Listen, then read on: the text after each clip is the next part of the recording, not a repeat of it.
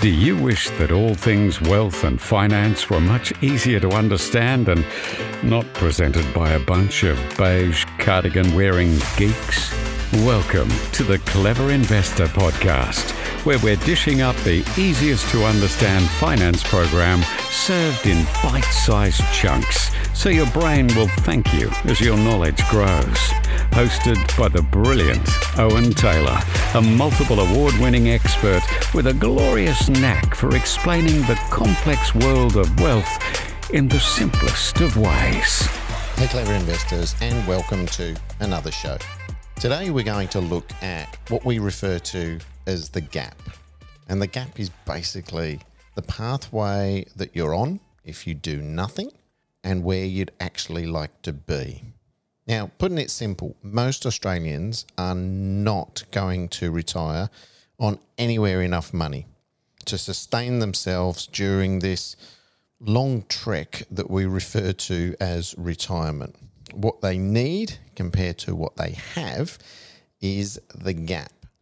And it's big and it's getting bigger all the time. There are two things that we do with our money as grown ups. You're either living in it or you're living on it. Now, your home is money where we live in, and everything else is money that is there to be lived on. Most Australians' household wealth is lived in.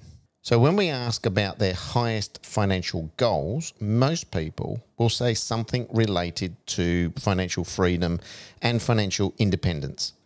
Said another way, we aspire to someday have the ability to stop work and maintain our lifestyles.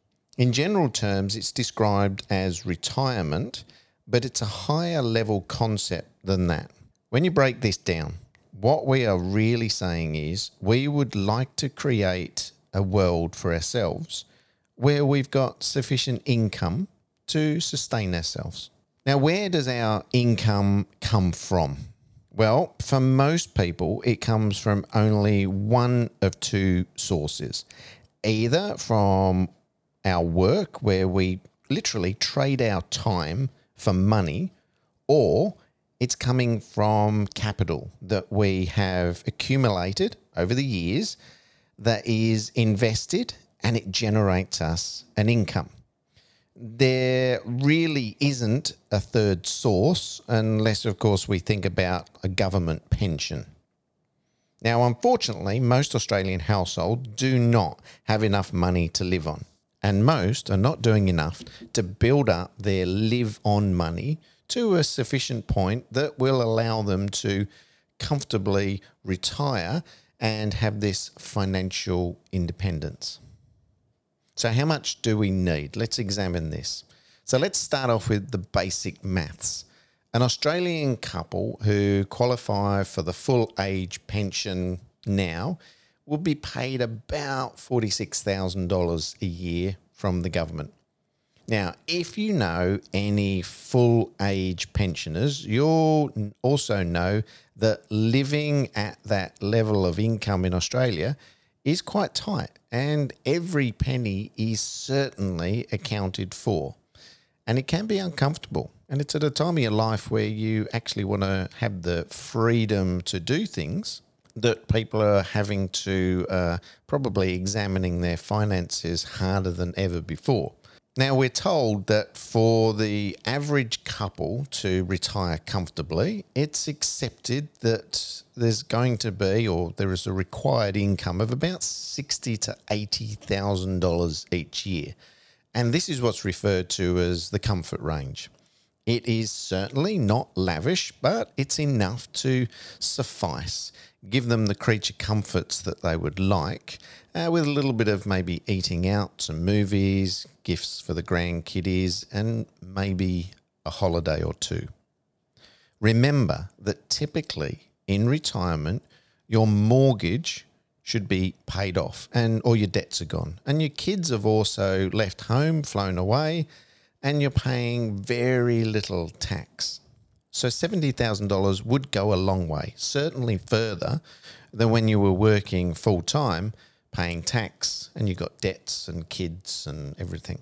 Now, there are many formulas that have been bandied around over the years to calculate how much capital we actually need when we retire. But I think the easiest one is times 20. This is a formula to aspire to, as it will provide a pot of money that should last at least some 30 plus years. And it's going to build in sufficient sort of buffer in order to survive the inevitable tough investment years. So, $70,000 if we use that as sort of the an average income. If we multiply that by 20, this is going to give us a figure of $1.4 million. So that's really the, the net asset base that we would ideally aspire to. Now, an average 65 year old Australian couple is going to have about 355,000 in super when they retire.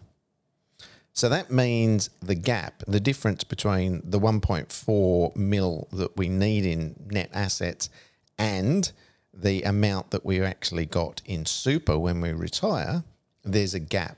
And there's approximately a million dollar gap. Now, after Japan and Switzerland, Australia still has the third highest life expectancy in the world, with a national average of 82 years. Now, this is part of our problem. We're actually living longer, we're living healthier, and we're living more active than we ever have before. Not having enough in the kitty to last this journey into retirement is a big and ever increasing problem. Life expectancy is an average, which means half of the population will live longer than 82 years. So, planning for this target in the 80s or even into the 90s is entirely reasonable. If you've retired in your mid 60s, you've actually got to plan for the next 30 years of survival. Now, in 1908, when the age pension was first introduced to Australia, the life expectancy of a newborn Australian boy was 55 years of age. And the pension didn't kick in until you were 65 years of age.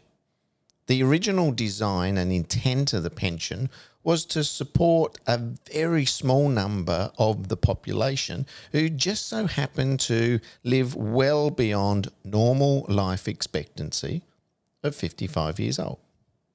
Now, if we jump forward to the beginning of the 1970s, and life expectancy of that same newborn boy has now increased to about 70 years old. Australia today has the third highest life expectancy in the world, as I mentioned before, just behind Japan and Switzerland, with the average national life expectancy of 82 years. So that's about 80 for men and about 84 years for women. As you get older, your life expectancy increases a bit. So a 65 year old man would actually have a life expectancy of about 85 years. Now, it wasn't always like this. Life expectancy has shifted dramatically in a relatively short period of time. Life expectancy is an average of a very large sample of people. Being an average, only 4% of the people will actually pass away at the ages I mentioned before. So, for those of you that have done some stats before, this is what we refer to as like the bell curve. So, if we got a thousand Australian men aged 65 years old today, their life expectancy would be 85 years. That means that only 40 will pass away at 85, and the rest would pass away evenly before and after 85 years of age. So let's have a look at a sample of just one of these people, and we'll call him John. Now, John is a healthy 65 year old Australian who generally looks after himself. If he was planning his retirement, it's entirely reasonable that he would plan for an additional 10 years beyond average life expectancy. Considering his health, let's say that's 95. That's a 30 year journey in retirement that no one in Australia has historically actually had to plan for. Now, John's married to Mary, and Mary is not only a healthy Australian woman who eats well, sleeps well, drinks those goddamn awful green drinks, um, but she also has low blood pressure and low cholesterol. But she's also got some great genetics. And on top of her existing healthy lifestyle, her parents and grandparents, well, lived well beyond their life expectancies of the time. Now, although strictly she's not superwoman, she is in great shape and she's got some good genes. This makes Mary's current life expectancy around about 105 years.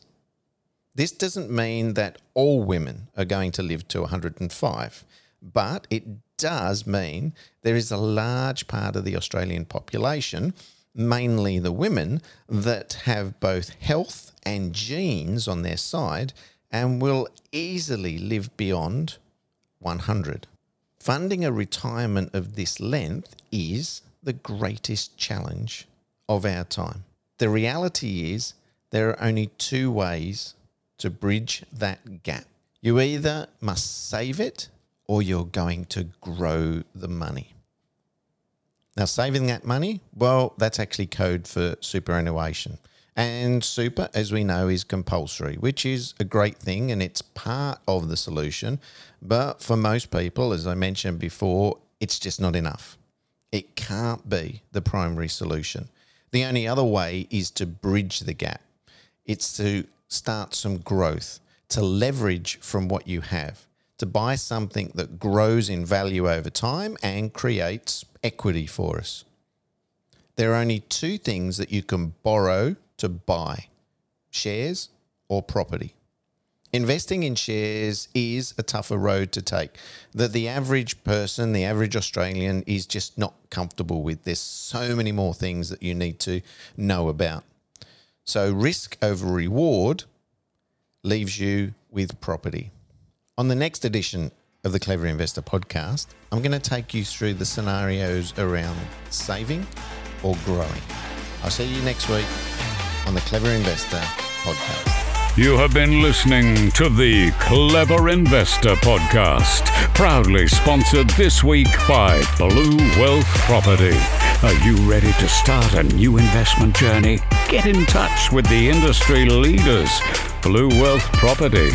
Blue Wealth have a proven track record in using research to identify growth markets, and Blue Wealth have supported thousands of Australians to buy the right property in the right market at the right time. Go to bluewealth.com.au.